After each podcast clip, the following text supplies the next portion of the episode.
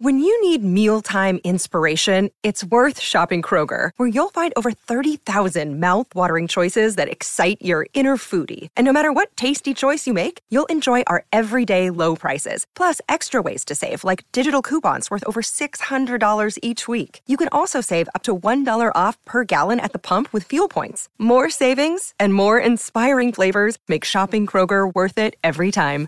Kroger, fresh for everyone. Fuel restrictions apply. If you've got a thirst for knowledge that never quits, Brightside Podcasts are just what you need. Whether you're into recent discoveries, space exploration, true stories, or useful tips for self improvement, psychology, gadgets, or just your day to day routine, there's something for everyone. Hey, are you completely frank with other people? I mean, totally truthful? Okay, let's be honest. Pun intended. Everybody lies sometimes. We have different reasons to do that, from a little white lie you tell to protect someone's feelings, to something else less benevolent. But what if there was someone completely and utterly honest about their feelings and thoughts? Well, that could be an interesting experiment. So I decided to become that person for a whole week. And here's where it took me. Before I began, I made a set of rules for myself to follow this week. First, I had to reply truthfully to any questions coming my way. That included even those questions that might seem embarrassing for some, like the size of my clothes or my paycheck. Secondly, when talking to someone, I would only speak my mind and express my real emotions. I wouldn't fake anything or hide my feelings to make that person more comfortable around me. However, I would not be harsh either. I just tell them what I think, no more and no less than that. And thirdly, I decided that I couldn't let other people, especially those close to me, come in harm's way because of my experiment. That meant I would refuse to answer questions or even talk about sensitive topics concerning my friends and relatives. Their secrets are their own, not mine. Still, I wouldn't lie, I'd simply not talk. As for all the rest, including my own secrets, I'd be completely honest and only speak the truth. Well, at least as I saw it. Everyone has their own views on different matters, right? And so it began. On day one, I informed everyone I happened to talk to about my experiment. That mostly included my colleagues, since it was Tuesday and I didn't have any plans to go out with my friends or visit my family. So the first day was pretty easy. I talked to just a couple of people who, upon hearing my warning, looked both amused and a bit nervous. They seemed not to believe me at first, and one of them decided to check me by asking what I thought about him as a colleague. Well, I felt relieved, because that guy was really helpful. However, everyone suspected that he was stealing food from the common fridge, and I said as much. He laughed at that and thanked me for finally telling him. He didn't confess, though. Ah well, that was my experiment after all, not his. Anyway, whenever I was engaged in a conversation, I spoke my mind openly. It was hard at first, but the feeling was incredible. I didn't have to hide behind words any longer, and I said clearly what I liked or disliked, what I approved or disapproved, and so on. Of course, I got more than a few curious looks, but I was prepared for that. The day ended on a good note, and my spirits were high when I went to bed that night. Another day is here, and you're ready for it. What to wear? Check. Breakfast, lunch, and dinner? Check. Planning for what's next and how to save for it? That's where Bank of America can help. For your financial to-dos, Bank of America has experts ready to help get you closer to your goals. Get started at one of our local financial centers or 24-7 in our mobile banking app. Find a location near you at bankofamerica.com slash talk to us. What would you like the power to do? Mobile banking requires downloading the app and is only available for select devices. Message and data rates may apply. Bank of America and a member FDIC. For Wednesday, I had planned a meeting with my best buds at our favorite bar. So after another day at work, I went there, feeling a bit apprehensive. I knew my friends. They'd ask me all kinds of questions after finding out about my experiment just for fun. And they obliged, of course. In fact, I didn't even tell them anything at first, but they cracked me real soon. And oh, the questions they asked. Come on, guys, I'm your buddy after all. Of course, I had to answer truthfully to everything they threw at me. The most innocent questions were whether I'd ever skipped a meeting with them just because I didn't want to go and whether I'd eaten my own boogers. Ah, gross.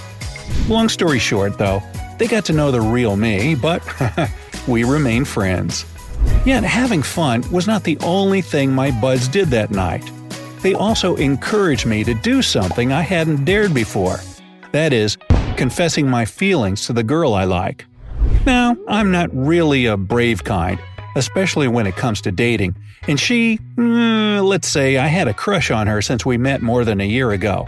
We're colleagues, but work in different departments, so we don't meet often, but we've been good friends. So I thought, what the heck, why not give it a try while I'm in the middle of such an experiment? I decided to ask her out on Friday night, so I'd have Thursday to pluck up some courage and get ready for the date.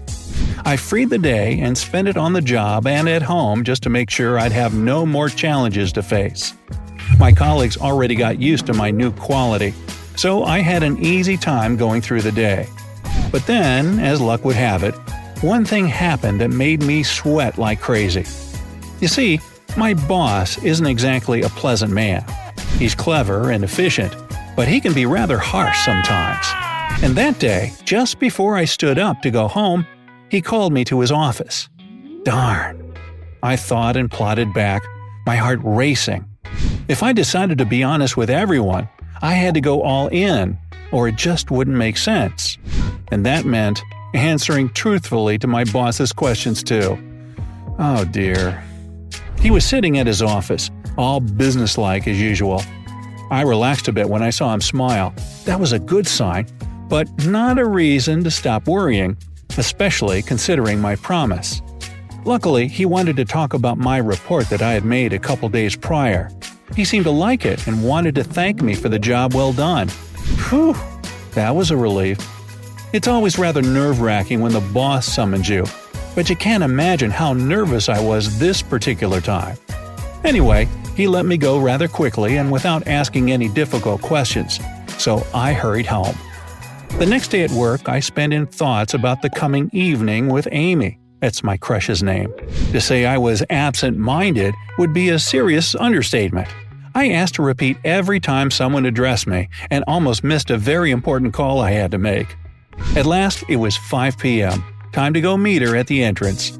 Do I need to mention that my knees were buckling with stress? We took a walk to a cafe not far away, where I'd booked a table in advance. There, we ordered some food and wine, and while engaging in small talk, Amy asked me what was wrong, and I realized I was jittery and sweating a little bit without even noticing. Okay, a deal's a deal. So I told her all about my experiment and mentioned that the real reason I asked her out was not just to have a nice chat. She got confused and serious at that. Is everything all right? she asked. Yeah, pretty much, I replied. And then, in a single breath, I really like you. Will you be with me?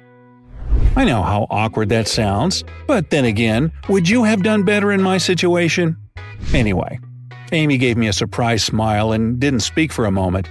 And then she said, I need to think a little bit. Can I? Sorry. Of course, I said. Sure, take your time. Thanks for hearing me out. We both felt ill at ease the rest of the evening, and the conversation dragged. In about half an hour, we finished our meals and parted ways. I offered to see her home, but she said she needed some time alone to think. Ah, shoot. I was devastated. I didn't leave home the whole Saturday, didn't even answer phone calls from my friends. I'm ashamed to say so, but I blame them for encouraging me to confess. Now, I didn't just lose my chance with Amy, but also probably lost her as a friend, too. On Sunday, to lift my spirits, I decided to meet with my family mom, dad, and little Mikey, my baby brother. He's not a baby anymore at 16, of course, but I like to call him that. We have a great relationship among us, and they were happy to see me. I told them my news, they told me theirs, and surprisingly, they were tactful enough not to ask me any embarrassing questions, even Mikey. They also supported me about Amy, telling me she just needed some time. All in all, the day went great, and the only thing that happened was that I told mom I'd always known where she hid candy when I was little. And then came Monday, the last day of my experiment. I braced myself for meeting with Amy again and went to the office. She met me at the building's entrance, and I just stood there, stupefied. She asked whether I was serious about what I said on Friday night, and I nodded. Then she smiled a little bit and explained that she liked me, but couldn't be with me. But we could still be friends. I was upset, of course, but then I decided it was better than hoping and waiting in vain. It was still a good experiment after all. The rest of the day went calm enough, and so my experiment ended. What can I say? It was tough, but exciting. I realized how hard it is to always speak your mind and never lie about anything. And I got lucky, because almost no one, except my friends, made me feel embarrassed. And the only real sad thing was my confession to Amy. Well, you can't always get what you want, as they say.